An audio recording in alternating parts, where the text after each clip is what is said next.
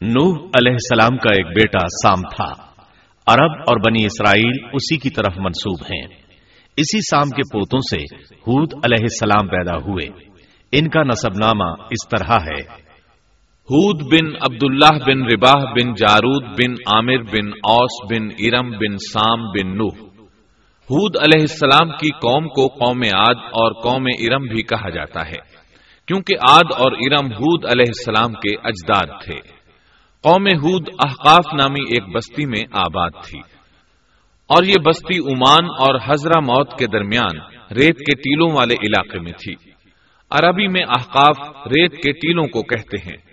یہ علاقہ سمندر کے کنارے واقع تھا اور شہر کے نام سے پکارا جاتا تھا۔ قرآن مجید میں سورت الحقاف آیت اکیس میں اللہ تعالی نے انہیں ان کی بستی کی طرف منسوب کرتے ہوئے مخاطب کیا ہے۔ واذكر أخا عاد إذ أنذر قومه بالأحقاف. اور آد کے بھائی کو یاد کرو جبکہ اس نے اپنی قوم کو آکاف میں ڈرایا۔ قوم آد کے لوگ اپنی رہائش کے لیے خیمے پسند کرتے تھے۔ ان کے خیمے بہت مضبوط اور پختہ ہوتے تھے۔ یہ لوگ ان کو بڑی مہارت سے بناتے تھے۔ پھر ان پر فخر کرتے تھے۔ اللہ تعالیٰ سورت الفجر آیات چھ تا آٹھ میں فرماتے ہیں۔ ألم تر كيف فعل ربك بعاد؟ إرم ذات العماد التي لم يخلق مثلها في البلاد۔ کیا آپ نے نہیں دیکھا کہ آپ کے رب نے آد کے ساتھ کیا کیا؟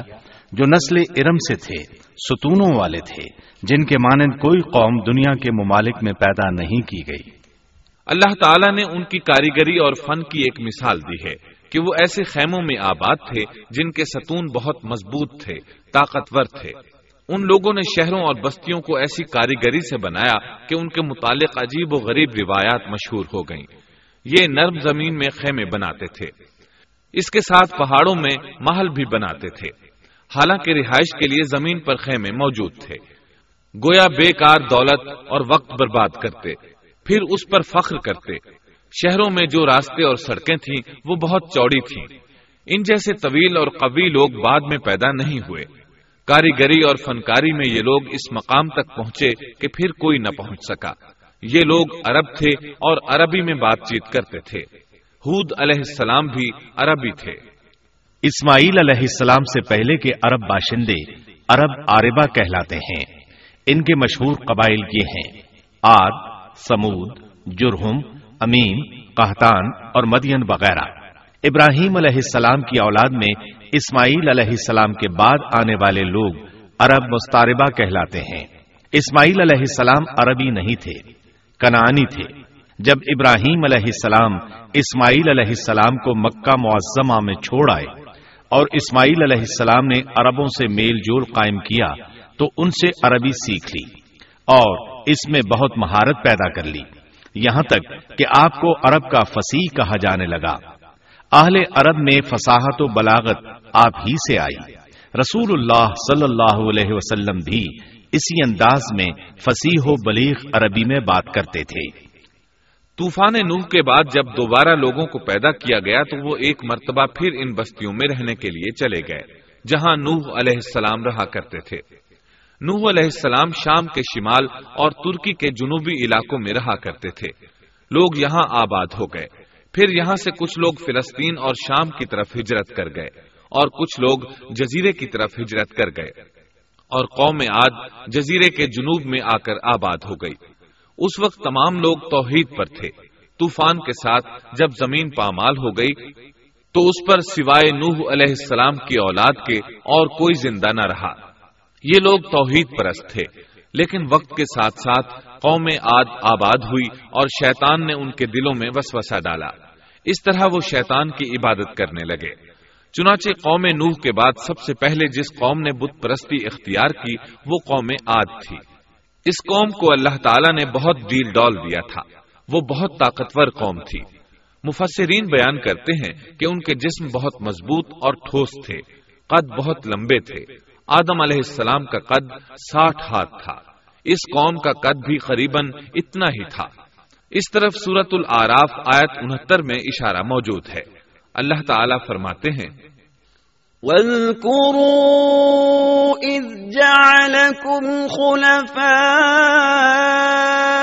من بعد قوم نوح وزادكم في الخلق بسطة فاذكروا آلاء الله لعلكم تفلحون اور تم وہ حالت یاد کرو جب اللہ نے تمہیں قوم نوح کے بعد جانشین بنایا اور ڈیل ڈول میں تمہیں زیادہ پھیلاؤ دیا، سو تم اللہ کی نعمتوں کو زیادہ یاد کرو تاکہ تم فلاح پا جاؤ۔ حود علیہ السلام کی زبانی اللہ تعالیٰ ان کی فنکاری کو بیان کرتے ہوئے فرماتے ہیں کہ حود علیہ السلام نے ان سے کہا، کیا تم ایک ایک ٹیلے پر بطور کھیل نشان لگا رہے ہو؟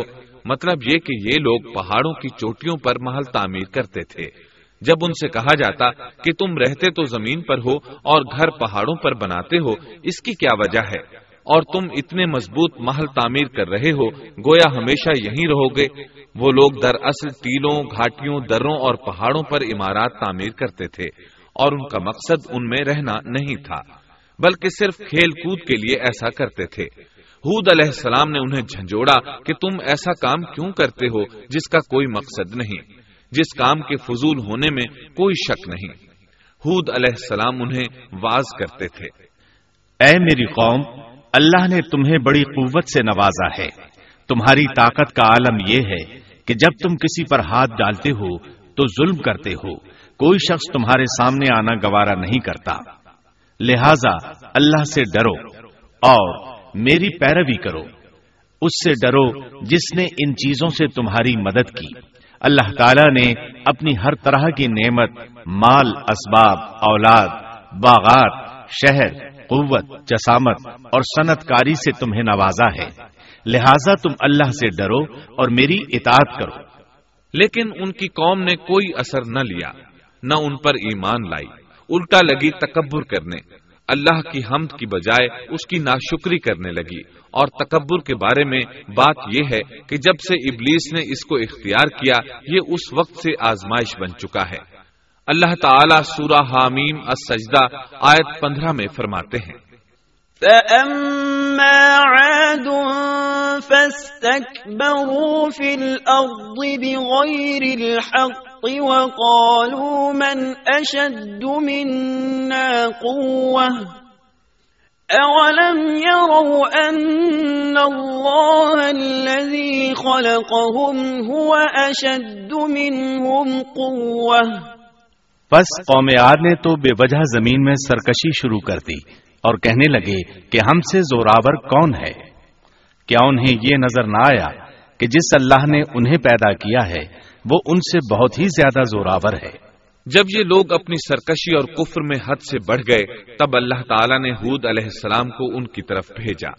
انہوں نے انہیں اللہ کی طرف بلایا اور کہا، اے میری قوم، اللہ کی عبادت کرو، اس کے سوا تمہارا کوئی معبود نہیں۔ کیا تم ڈرتے نہیں؟ قوم کے کافر سردار کہنے لگے، ہم تو دیکھتے ہیں کہ تو نیری بے وقوفی میں ہے، ہمارے خیال میں تو تو جھوٹا ہے۔ اس پر حود علیہ السلام نے فرمایا، میری قوم، میں بے وقوف نہیں۔ میں تو تمام جہانوں کے پروردگار کی طرف سے بھیجا گیا ہوں۔ تمہیں اپنے رب کے پیغامات پہنچا رہا ہوں۔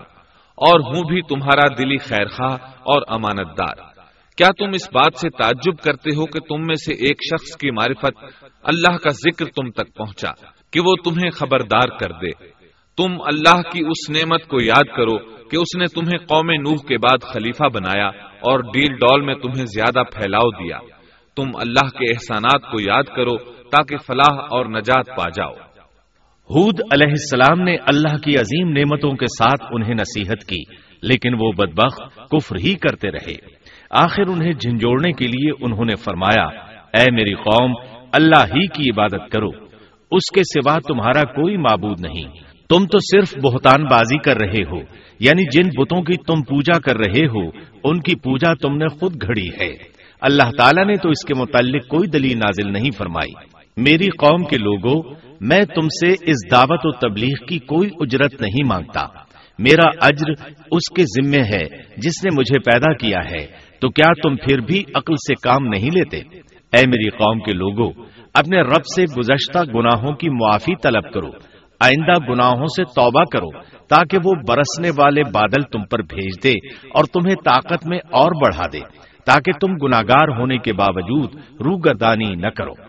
حود علیہ السلام مسلسل انہیں دعوت دیتے رہے، لیکن وہ ظالم قوم قوم نوح کی طرح ان کا مذاق اڑانے لگی اور کہنے لگی، ہمارے خیال میں تو تو بے وقوف ہے اور شاید تو ہمارے کسی معبود کے بڑے جھپٹے میں آ گیا ہے۔ تو ہمارے بتوں کو برا کہتا ہے۔ اس لیے ان میں سے کسی کی مار تم پر پڑی ہے۔ اسی لیے تو ذہنی مریض بن گیا ہے۔ وہ ظالم لوگ چونکہ آخرت پر ایمان نہیں رکھتے تھے اور دنیا میں خوشحالی کی زندگی بسر کر رہے تھے اور تھے بھی اپنی قوم کے سردار، اس لیے اپنے ماتحتوں سے کہنے لگے، یہ تو تم جیسا ہی انسان ہے۔ وہی کچھ کھاتا ہے جو تم کھاتے ہو، اور پیتا بھی وہی کچھ ہے جو تم پیتے ہو۔ اب اگر تم نے اپنے جیسے انسان کی اطاعت قبول کر لی، تو سخت خسارے میں رہو گے۔ کیا یہ تمہیں اس بات سے دھمکاتا ہے کہ جب تم مر کر خاک اور ہڈیاں بن جاؤ گے تو پھر زندہ کیے جاؤ گے؟ ہرگز نہیں۔ یہ بات امکان سے باہر ہے، جس کا وعدہ تم سے کیا جاتا ہے۔ یہ زندگی تو صرف دنیا کی ہے۔ ہم مرتے جیتے رہتے ہیں، ہم پھر نہیں اٹھائے جائیں گے۔ یہ تو وہ شخص ہے جس نے اللہ پر جھوٹ باندھا ہے۔ ہم اس پر یقین کرنے والے نہیں۔ حود علیہ السلام انہیں دعوت دیتے رہے۔ یہاں تک کہ ان کی قوم نے واضح طور پر کہہ دیا کہ آپ ہمیں واز سنائیں یا نہ سنائیں، ہم تو اپنی روش نہیں چھوڑیں گے۔ یہ تو پرانے لوگوں کا دین ہے۔ اس طرح قوم انہیں مسلسل جھٹلاتی ہی رہی۔ آخر حود علیہ السلام نے بھی انہیں کھلم کھلا دھمکی دی اور فرمایا، لوگوں سنو، میں صرف تمہیں ہی نہیں، اللہ کو بھی گواہ بنا کر اعلان کرتا ہوں کہ اللہ کے سوا جس جس کی عبادت ہو رہی ہے، میں ان سب سے بری طرح بیزار ہوں۔ اب تم ہی نہیں اپنے ساتھ اوروں کو بھی بلا لو اور اپنے ان سب جھوٹے معبودوں کو بھی بلا لو۔ اور تم سے جو ہو سکے مجھے نقصان پہنچا دو مجھے کوئی مہلت نہ دو نہ مجھ پر ترس کھاؤ۔ یہ فرمانے کے بعد انہوں نے اللہ سے دعا کی۔ رب بما اے پروردگار ان کے جھٹلانے پر تو میری مدد فرما۔ اللہ کی طرف سے آپ کو جواب ملا۔ یہ تو بہت ہی جلد اپنے کیے پر پچھتانے لگیں گے۔ اللہ کے نبی کا انکار کرنے، اس سے بغض رکھنے اور اس کا مذاق اڑانے والوں کا انجام کیا ہوا؟ اللہ نے انہیں ایسے زناٹے کی آندھی سے تہس نہس کیا کہ جس کی تاریخ میں مثال نہیں ملتی۔ اللہ نے ان سے بارش روک لی۔ اس سے خشک سالی کی کیفیت پیدا ہو گئی۔ درخت اور پھل ختم ہو گئے۔ وہ لوگ بارش کی خواہش کرنے لگے۔ اسی حالت میں ایک دن اللہ نے انہیں عذاب دینے کا ارادہ فرمایا۔ انہوں نے دیکھا ایک سیاہ بادل ان کی طرف بڑھ رہا ہے۔ خوشی سے اچھلنے لگے۔ کہنے لگے، یہ بادل ہم پر برسنے والا ہے، جبکہ ان کا خیال غلط تھا۔ دراصل ابر کی صورت میں یہ وہ قہر الہی تھا، جس کے آنے کی وہ جلدی مچا رہے تھے۔ وہ عذاب ان کی بستیوں کی تمام چیزوں، پھلوں، خیموں، درختوں کو تہس نہس کرتا ہوا آیا۔ اسے اللہ کا یہی حکم تھا۔ آندھی اس قدر زبردست تھی کہ پہاڑوں پر ان کے تعمیر کردہ محلوں تک کو اڑا لے گئی۔ مجرموں کا یہی بدلہ ہے۔ اللہ تعالی سورت الزاریات آیت اکتالیس اور بیالیس میں فرماتے ہیں۔ وفي عاد إذ أرسلنا عليهم الريح العقيم ما تذر من شيء أتت عليه إلا جعلته كالرميم اسی طرح آدیوں میں بھی ہماری طرف سے تنبیہ ہے۔ جبکہ ہم نے ان پر خیر و برکت سے خالی آندھی بھیجی۔ وہ جس جس چیز پر گرتی تھی، اسے بوسیدہ ہڈی کی طرح چورا چورا کر دیتی تھی۔ اس آندھی نے ہر چیز کو فنا کر کے رکھ دیا۔ اللہ تعالیٰ ان کی تباہی ایک جگہ ان الفاظ میں بیان کرتے ہیں۔ قوم آد نے بھی جھٹلایا۔ بس کیسا ہوا میرا عذاب اور میری ڈرانے والی باتیں۔ ہم نے ان پر تیز و تند مسلسل چلنے والی ہوا ایک لگاتار منحوس دن میں بھیج دی۔ جو لوگوں کو اٹھا اٹھا کر دے پٹکتی تھی۔ گویا کہ وہ جڑ سے کٹے ہوئے کھجور کے تنے ہیں۔ پس کیسی رہی میری سزا اور میرا ڈرانا؟ یقیناً ہم نے قرآن کو نصیحت کے لیے آسان کر دیا ہے۔ پس کیا ہے کوئی نصیحت پکڑنے والا؟ ایک تیسرے مقام پر اللہ نے ان کی ذلت اور رسوائی کا ذکر یوں کیا ہے۔ قوم آد بے حد تند اور تیز ہوا سے غارت کر دی گئی۔ وہ ہوا ان پر برابر لگاتار سات رات اور آٹھ دن تک اللہ کے حکم سے چلتی رہی۔ آپ وہاں ہوتے تو دیکھتے کہ وہاں لوگ یوں چاروں شانوں چت گرے پڑے ہیں، جیسے وہ کھجوروں کے کھوکھلے تنے ہوں۔ کیا ان میں سے کوئی بھی آپ کو باقی نظر آ رہا ہے؟ حود علیہ السلام کو اللہ تعالیٰ نے اپنی رحمت سے نجات دی۔ باقی تمام جگہوں پر تباہی تھی، لیکن جس جگہ حود علیہ السلام اور ان کے ساتھی تھے، اس طرف یہ ہوا پھٹکی بھی نہیں۔ کہا جاتا ہے کہ ایک باڑ تھی جس میں حود علیہ السلام، حیوانات، چوپائے اور ان پر ایمان لانے والے تھے اور آندھی نے ہر چیز کو فنا کر ڈالا۔ اللہ تعالیٰ سورہ آراف آیت بہتر میں فرماتے ہیں۔ فأنجيناه والذين معه برحمة منا وقطعنا دابر الذين كذبوا بآياتنا وما كانوا مؤمنين غرض ہم نے انہیں اور ان کے ساتھیوں کو اپنی رحمت سے بچا لیا۔ اور ان لوگوں کی جڑ کاٹ دی جنہوں نے ہماری آیتوں کو جھٹلایا تھا اور وہ ایمان لانے والے نہ تھے۔ اسی طرح سورہ ہود میں اللہ فرماتے ہیں، جب ہمارا حکم آ پہنچا تو ہم نے ہود کو اور ان کے ساتھیوں کو اپنی خاص رحمت سے نجات دی۔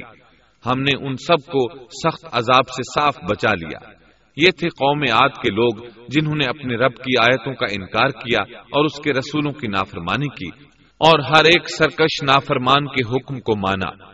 دنیا میں بھی ان پر لانت لگا دی گئی اور قیامت کے دن بھی۔ دیکھ لو، قوم آد نے اپنے رب سے کفر کیا۔ ہود کی قوم آد پر لانت ہو۔ اس طرح قوم آد تباہ ہو گئی۔ ان کے بعد مومنوں نے ان کے باقی بچ جانے والے مکانات پر قبضہ کر لیا اور وہاں رہنے لگے۔ پھر ہود علیہ السلام نے حضرہ موت میں وفات پائی۔ اب ہم آتے ہیں سیدنا صالح علیہ السلام کے قصے کی طرف۔ دن گزرتے گئے اور لوگ ایک بار پھر ابلیس لائن کے وسوسے میں آ کر کفر کی طرف پلٹ آئے۔ کیونکہ ابلیس کسی بھی شخص کو وسوسے میں ڈالے بغیر نہیں چھوڑتا۔ اس طرح ایک بار پھر کفر پھیل گیا۔ چنانچہ اللہ نے ان کی ہدایت کے لیے صالح علیہ السلام کو مبوس فرمایا۔ یہ سمود کے پوتوں میں سے ایک عربی نبی تھے۔ ان کا نصب نامہ اس طرح ہے۔ صالح بن عبید بن سیاف بن ماشف بن عبید بن حاضر بن سمود بن ارم بن سام بن نوح علیہ السلام۔ گویا صالح علیہ السلام کا تعلق قوم سمود سے تھا اور یہ قوم قوم آد کی نسل سے تھی۔ سمود کی قوم نے یمن کو خیر بات کہا اور جزیرے سے شمال کی طرف منتقل ہو گئے۔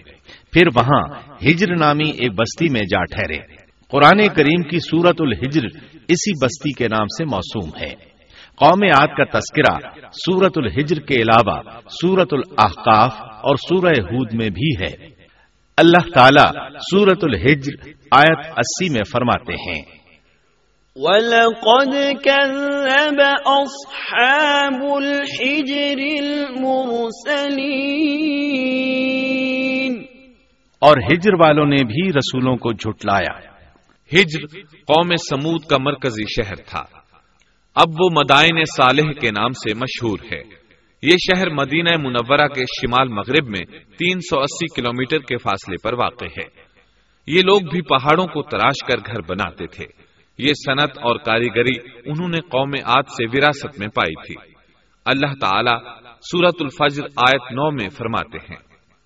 وثمود الذين جابوا الصخر بالواد. اور قوم سمود کے ساتھ کیا کیا جنہوں نے وادی میں بڑے بڑے پتھر تراشے تھے؟ قرآن مجید میں اللہ تعالیٰ ایک مقام پر فرماتے ہیں اور ہم نے قوم عاد اور سمود کو غارت کیا جن کے بعض مکانات آپ کے سامنے ظاہر ہیں۔ ان کے مکانات ان کی تباہی سے لے کر اب تک موجود ہیں۔ شام کے راستے میں خیبر تیما سے تبوک تک قوم سمود کے آثار پائے جاتے ہیں۔ یہ لوگ کس طرح پتھر تراش تراش کر گھر بناتے تھے، اللہ تعالیٰ نے سورت العراف آیت چوہتر میں اس کا ذکر کیا ہے۔ واذكروا إذ جعلكم خلفاء من بعد عاد وبوأكم في الأرض تتخذون من سهولها تتخذون من سهولها قصورا وتنحتون الجبال بيوتا فاذكروا آلاء الله ولا تعثوا في الأرض مفسدين. اس وقت کو یاد کرو، جب اللہ تعالیٰ نے تمہیں قومیات کے بعد جانشین بنایا اور تمہیں زمین پر رہنے کا ٹھکانہ دیا کہ نرم زمین پر محل بناتے ہو اور پہاڑوں کو تراش تراش کر ان میں گھر بناتے ہو۔ سو اللہ کی نعمتوں کو یاد کرو اور زمین میں فساد مت پھیلاؤ۔ یہ آیت ان کی طاقت، جسم کی صلاحیت اور ماہر فن ہونے پر دلیل ہے۔ پہاڑوں کو تراشنا در اصل قوم آد کی عادت تھی۔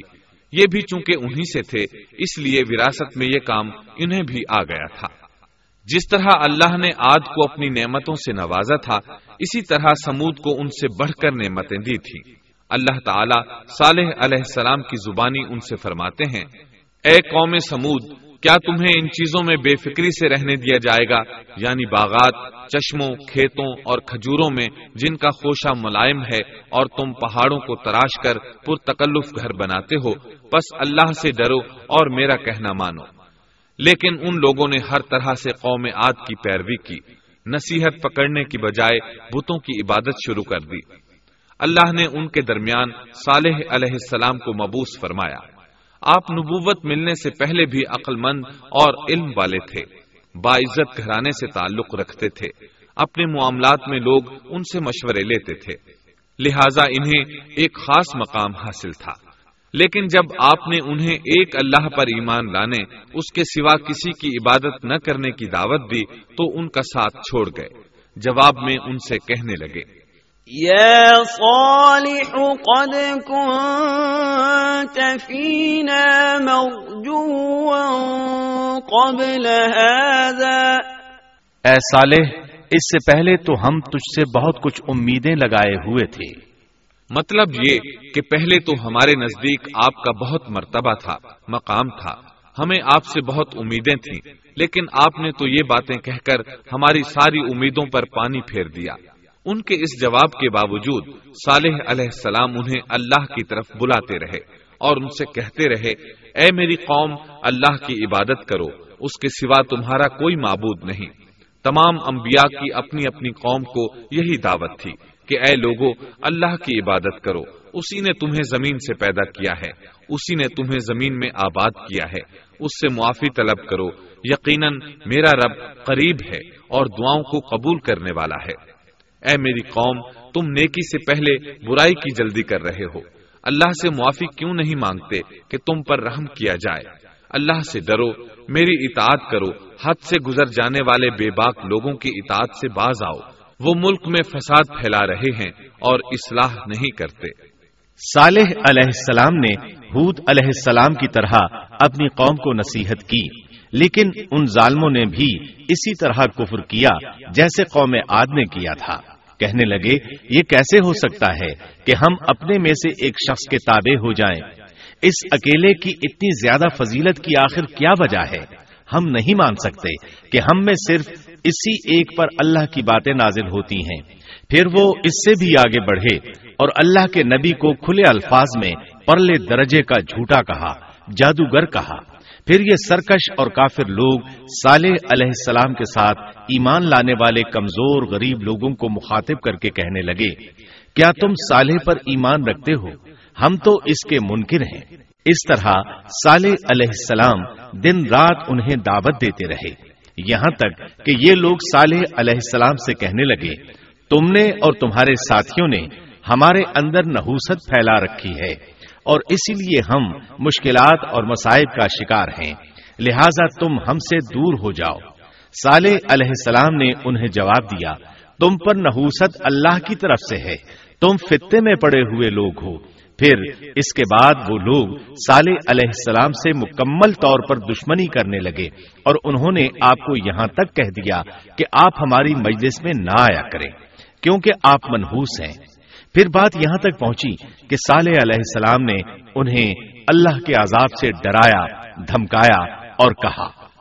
يا قوم أرأيتم إن كنت على بينة من ربي وآتاني منه رحمة فمن ينصرني من الله إن عصيته فما تزيدونني غير تخسير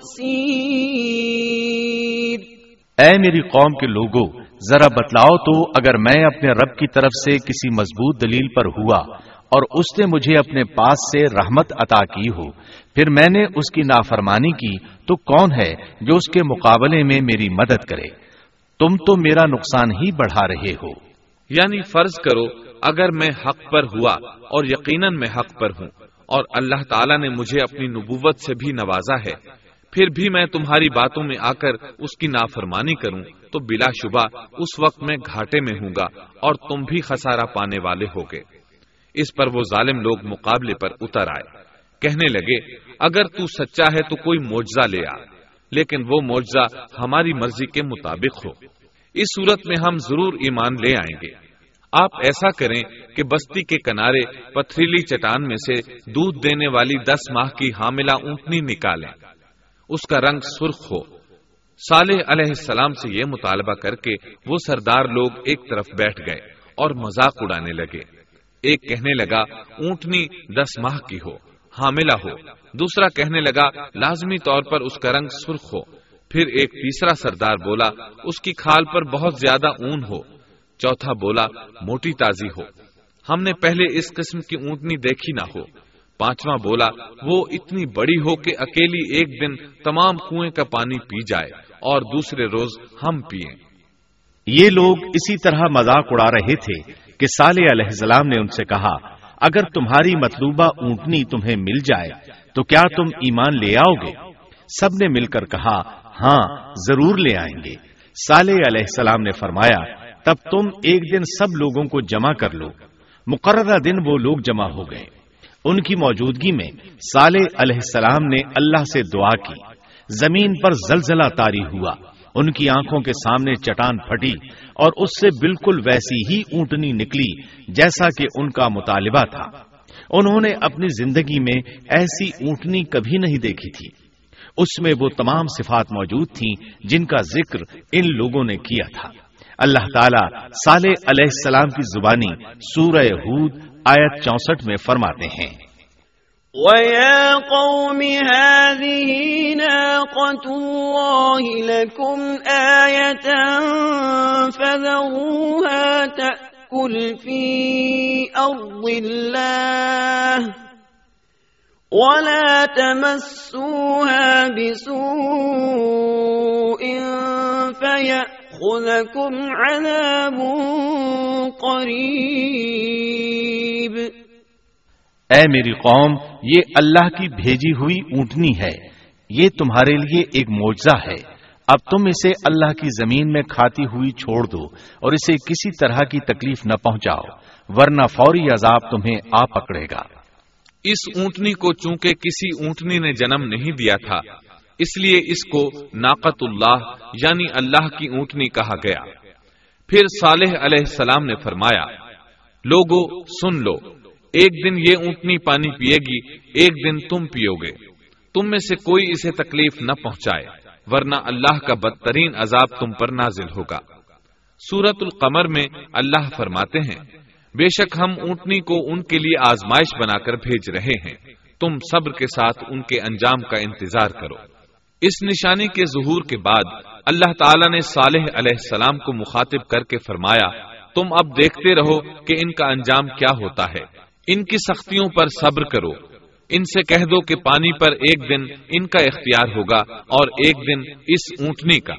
خبردار، کوئی زیادتی نہ کرے اور اس اونٹنی کو پانی پینے سے نہ روکے۔ سورت الشمس میں اللہ تعالیٰ فرماتے ہیں کہ ان سے اللہ کے رسول نے فرما دیا تھا کہ اللہ کی اونٹنی کی اور اس کے پانی پینے کی باری کی حفاظت کرو۔ یعنی اسے نہ تو پانی پینے سے روکو اور نہ ہی اسے کوئی تکلیف پہنچاؤ۔ اس موجزے کو دیکھ کر لوگ دو گروہوں میں بٹ گئے۔ بہت کم لوگوں نے صالح علیہ السلام کی پیروی کی، ان پر ایمان لائے، جبکہ اکثر لوگ پھر بھی اپنے کفر پر ڈٹے رہے۔ اللہ تعالیٰ فرماتے ہیں، ان لوگوں نے خود معجزے کا مطالبہ کیا تھا، لیکن اس کو اپنی آنکھوں سے دیکھنے کے باوجود ظلم پر اڑے رہے اور کفر پر اصرار کرتے رہے۔ سورت الحجر آیت اکاسی میں اللہ فرماتے ہیں وَآتَيْنَاهُمْ آيَاتِنَا فَكَانُوا عَنْهَا مُعْرِضِينَ اور انہیں ہم نے اپنی نشانیاں بھی عطا فرمائی تھیں لیکن پھر بھی وہ ان سے گردن موڑنے والے ہی رہے۔ اسی طرح سورہ بنی اسرائیل میں اللہ تعالیٰ فرماتے ہیں ہم نے قوم سمود کو نشان کے طور پر اونٹنی عطا فرمائی تھی لیکن انہوں نے اس پر ظلم کیا۔ بلا شبہ وہ ایک واضح نشانی تھی۔ کوئی شخص یہ نہیں کہہ سکتا تھا کہ جادوگروں نے اسے پیدا کیا ہے۔ وہ اونٹنی ان میں موجود رہی۔ ان کے علاقے میں جہاں چاہتی چرتی۔ جب کنویں پر پانی پینے جاتی تو سارا پانی پی جاتی۔ وہ لوگ اس کا دودھ پیتے، دودھ سب کے لیے کافی ہو جاتا۔ ان کی آنکھوں کے سامنے اس نے ایک بچے کو جنم دیا۔ وہ شکل صورت میں بالکل اپنی ماں جیسا تھا۔ لوگ اسے دیکھ کر تعجب کرتے۔ بچہ اونٹنی کے ساتھ رہتا۔ یہ ایک واضح نشانی تھی۔ اس پر جادو کا گمان کیا ہی نہیں جا سکتا تھا۔ وہ اونٹنی ایک عرصے تک ان لوگوں میں رہی۔ اللہ فرماتے ہیں، ہم نے قوم سمود کو بطور نشان کے ایک اونٹنی دی تھی، لیکن انہوں نے اس پر ظلم کیا۔ حالانکہ یہ نشانیاں ہم لوگوں کو ڈرانے کے لیے ہی بھیجتے ہیں۔ وہ لوگ اس اونٹنی کو دیکھ کر متعجب ضرور ہوئے۔ لیکن ایمان پھر بھی بہت کم لوگ لائے۔ حالانکہ اس نشانی کے بعد انہیں چاہیے تھا ایمان لے آئے پھر ایک دن قوم کے سرداروں نے مشورہ کیا کہ اگر ہم نے سالے کو اسی طرح چھوڑ دیا تو کہیں لوگ ہمیں نہ چھوڑ دیں اور سالے کے پیروکار بن جائیں۔ اس اٹھنی نے تو ہمیں مصیبت میں ڈال دیا ہے۔ ہم پورا ایک دن پانی کو چھو بھی نہیں سکتے کیونکہ یہ سارا دن پانی پیتی رہتی ہے۔ پھر یہ اس قدر دیو ہیکل ہے کہ اسے دیکھ کر ہماری بکریاں بھاگ جاتی ہیں۔ اونٹ اسے دیکھ کر خوفزدہ ہو جاتے ہیں۔ لہذا ہمیں چاہیے کہ اس سے چھٹکارا حاصل کر لیں۔ وہ آپس میں مشورہ کرتے رہے۔ آخر انہوں نے ایک آدمی منتخب کیا۔ مورخین کا اس پر اتفاق ہے کہ اس کا نام قدار بن سالف تھا۔ اس کے ساتھ اس کا ایک ساتھی بھی تھا۔ ان دونوں نے مل کر اونٹنی کو قتل کیا۔ اللہ تعالی سورت القمر آیت انتیس اور تیس میں فرماتے ہیں۔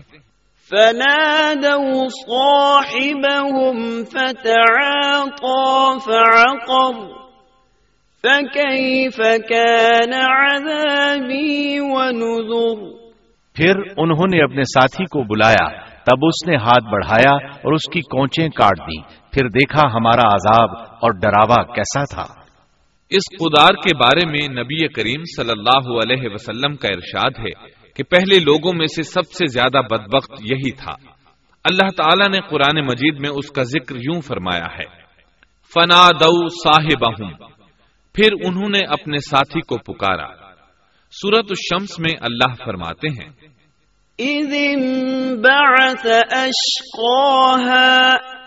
جب ان میں بڑا بدبخت شخص اٹھ کھڑا ہوا۔ یہ بدبخت قدار اٹھا، اپنے ساتھی کو ساتھ لیا اور اونٹنی کو قتل کرنے کے لیے تیار ہو گئے۔ آپس میں مشورہ ہوا کہ یہ نہ کہا جائے، ہم نے اسے قتل کیا ہے۔ اس طرح باقی لوگوں نے بھی ان سے اتفاق کیا۔ اللہ تعالی سورہ نمل آیت اڑتالیس میں فرماتے ہیں۔ وَكَانَ فِي الْمَدِينَةِ تِسْعَةُ رَهْطٍ يُفْسِدُونَ فِي الْأَرْضِ وَلَا يُصْلِحُونَ اور اس شہر میں نو آدمی ایسے تھے جو زمین میں فساد کرتے تھے اور اصلاح نہیں کرتے تھے۔ مطلب یہ کہ یہ لوگ فساد کی انتہا کو پہنچے ہوئے تھے۔ ان میں بھلائی نام کو نہیں تھی اور نہ ان کا فساد کی اصلاح کا ارادہ تھا۔ بخاری، مسلم اور مسند احمد کی ایک حدیث میں ہے۔ رسول اللہ صلی اللہ علیہ وسلم نے ایک بار اپنے خطبے میں اس اونٹنی اور اسے مار ڈالنے کا ذکر فرمایا۔ آیت ازم باسا اشقاہ کی تلاوت کرتے ہوئے فرمایا کہ جیسے ابو زما تھا، اسی جیسا یہ شخص بھی اپنی قوم میں عزیز، دلیر اور بڑا آدمی تھا۔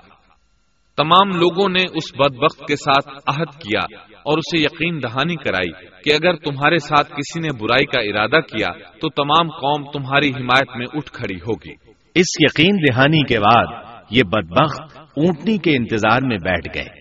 اونٹنی پہاڑ کی طرف سے آتی تھی اور پانی پی کر واپس چلی جاتی تھی۔ یہی اس کا معمول تھا۔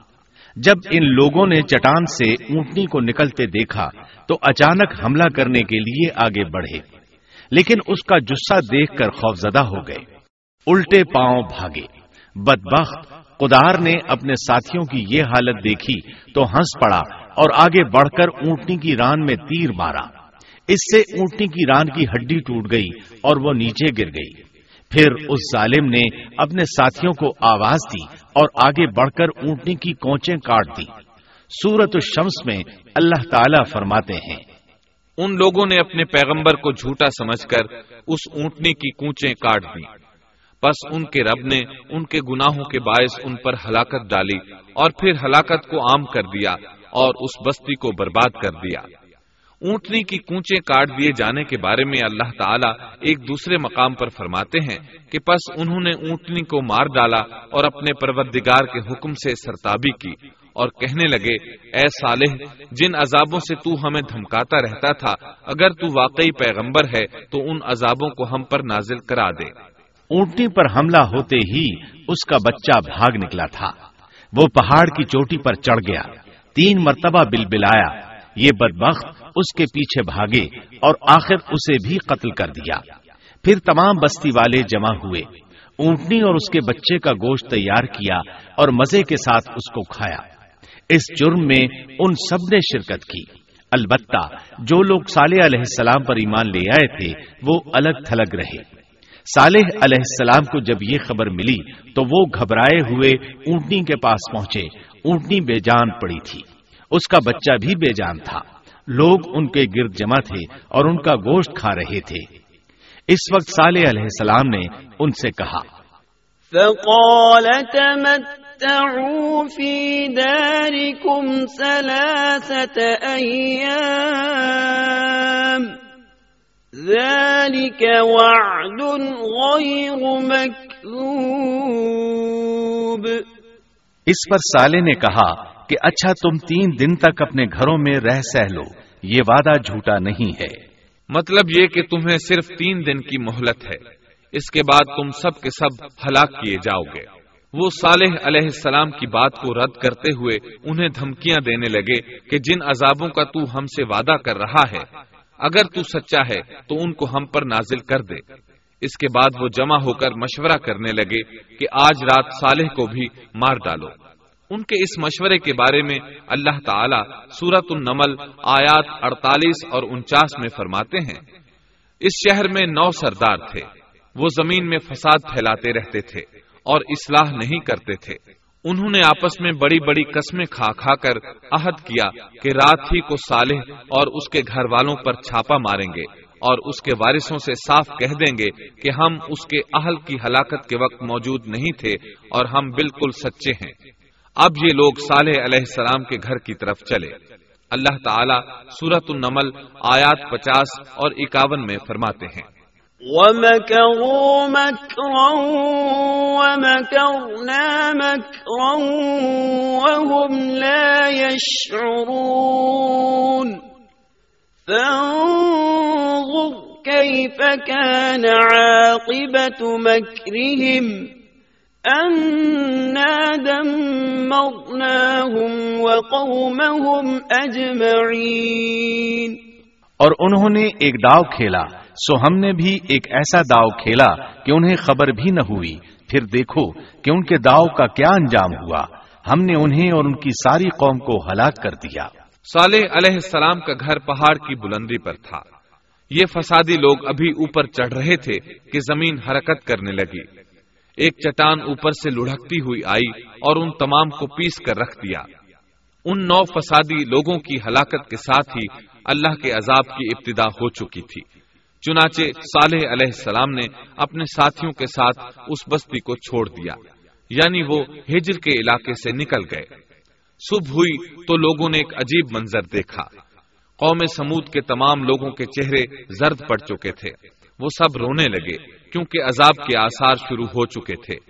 دوسرے دن تمام لوگوں کے چہرے آگ کی طرح سرخ ہو گئے اور تیسرے دن تمام کے چہرے سیاہ ہو چکے تھے۔ اپنی یہ حالت دیکھ کر سب لوگ رونے اور چیخ پکار کرنے لگے، اپنی قبریں کھودنے لگے۔ اب انہیں یقین ہو چکا تھا کہ عذاب کا وعدہ برحق تھا۔ اللہ تعالی نے انہیں پہلی قوموں کی طرح ایک قسم کا عذاب نہیں دیا تھا۔ جیسے قوم نوح کو صرف طوفان کے ذریعے ہلاک کیا گیا۔ قوم عاد کو صرف طوفانی ہوا کے ذریعے ہلاک کیا گیا۔ لیکن قوم سمود کو اللہ تعالی نے طرح طرح کے عذابوں سے دوچار کیا۔ اس لیے کہ انہوں نے اپنی مطلوبہ شرط پوری ہونے کے باوجود ایمان قبول نہیں کیا تھا۔ عذاب کی ابتدا زلزلے سے ہوئی، زمین حرکت کرنے لگی۔ اس کی وجہ سے وہ لوگ اپنے گھروں میں اوندھے کے اوندھے پڑے رہ گئے۔ ان میں اٹھنے کی طاقت تک نہ رہی، پھر آسمان میں سخت کڑاکا ہوا۔ اس کی ہولناک دہشت انگیز چنگھاڑ نے ان کے بھیجے پھاڑ کر رکھ دیے۔ ایک ہی لمحے میں ایک ساتھ وہ سب ڈھیر ہو گئے۔ ان کی ہلاکت اور تباہی کو بیان کرتے ہوئے اللہ تعالی سورت الزاریات آیات تینتالیس تا پینتالیس میں فرماتے ہیں۔ وفي ثمود إذ قيل لهم تمتعوا حتى حين فعتوا عن أمر ربهم فأخذتهم الصاعقة وهم ينظرون فما استطاعوا من قيام وما كانوا منتصرين اور سمود کے قصے میں بھی عبرت ہے۔ جب ان سے کہا گیا کہ تم کچھ دن تک فائدہ اٹھا لو، لیکن انہوں نے اپنے رب کے حکم سے سرتابی کی۔ اس پر انہیں ان کے دیکھتے دیکھتے تیز و تند کڑاکے نے ہلاک کر دیا۔ پس نہ تو وہ کھڑے ہو سکے اور نہ بدلہ لے سکے۔ اسی طرح سورہ ہود میں اللہ تعالیٰ نے ان کی تباہی کا نقشہ اس طرح کھینچا ہے کہ ایک زور کی کڑک نے ان ظالموں کو آ لیا۔ پھر تو وہ اپنے گھروں میں زانو کے بل مردہ پڑے رہ گئے۔ ایسے گویا کہ وہ کبھی آباد ہی نہ تھے۔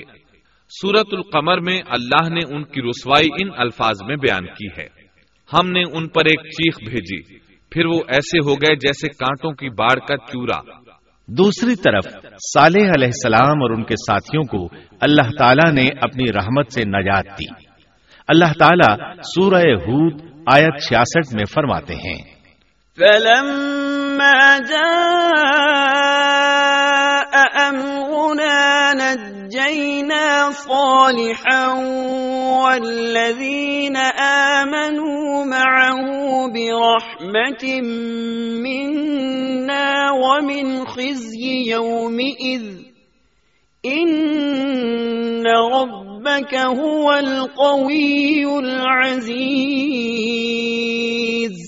پھر جب ہمارا فرمان آ پہنچا، ہم نے سالے اور ان پر ایمان لانے والوں کو اپنے فضل سے اس سے بچا لیا۔ اور اس دن کی رسوائی سے بھی۔ یقیناً تیرا پروردگار نہایت توانا اور غالب ہے۔ اس قوم کے آثار آج تک باقی ہیں۔ مدینہ منورہ کے شمال مغرب میں ان کے گھر موجود ہیں۔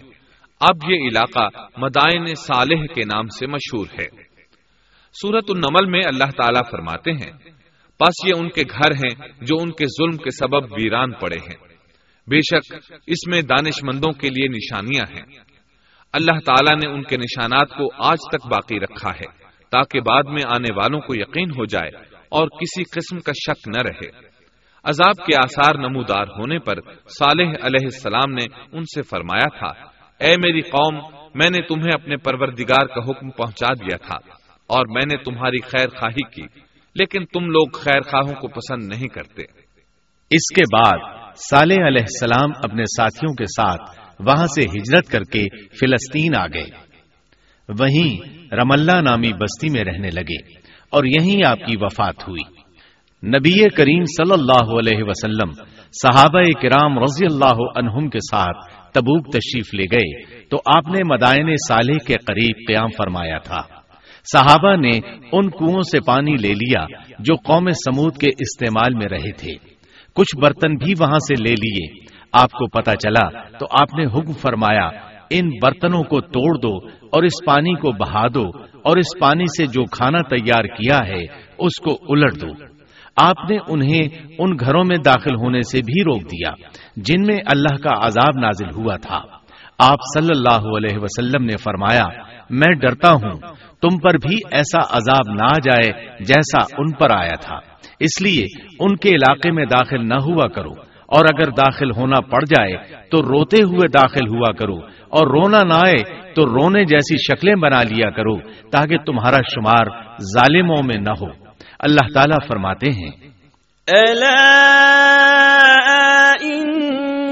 ثمود كفروا ربهم ألا بعدا لثمود آگاہ رہو قوم سمود نے اپنے رب سے کفر کیا۔ سن لو، ان سمودیوں پر پھٹکار ہے۔ قرآن میں ان کا قصہ چھبیس سے زائد مرتبہ بیان کیا گیا ہے۔ اس کے بعد لوگ ایمان کی حالت میں امن چین کی زندگی بسر کرنے لگے۔ لیکن پھر نئے سرے سے ان میں خرابی پیدا ہوئی۔ شیطان نے پھر اپنا کام دکھایا۔ ان کے دلوں میں وسوسہ ڈالا اور فلسطین، عراق، مصر اور جزیرے کے نواحی علاقوں میں شرک پھیل گیا۔ لوگ ایک بار پھر کفر کی طرف پلٹ پڑے۔ اس پورے قصے میں چند عبرتیں ہیں۔ آئیے ذرا ان کا بھی ذکر ہو جائے۔ اللہ تعالی کی اونٹنی اگرچہ سیدنا صالح علیہ السلام کی نبوت کا ایک نشان تھی ان کی سچائی کا ثبوت تھی لیکن قرآن کریم کی وضاحت یہ ہے کہ وہ قوم سمود کی آزمائش کے لیے تھی اور وہی ان کی ہلاکت کا نشان ثابت ہوئی جیسا کہ سورت القمر میں اللہ تعالی فرماتے ہیں۔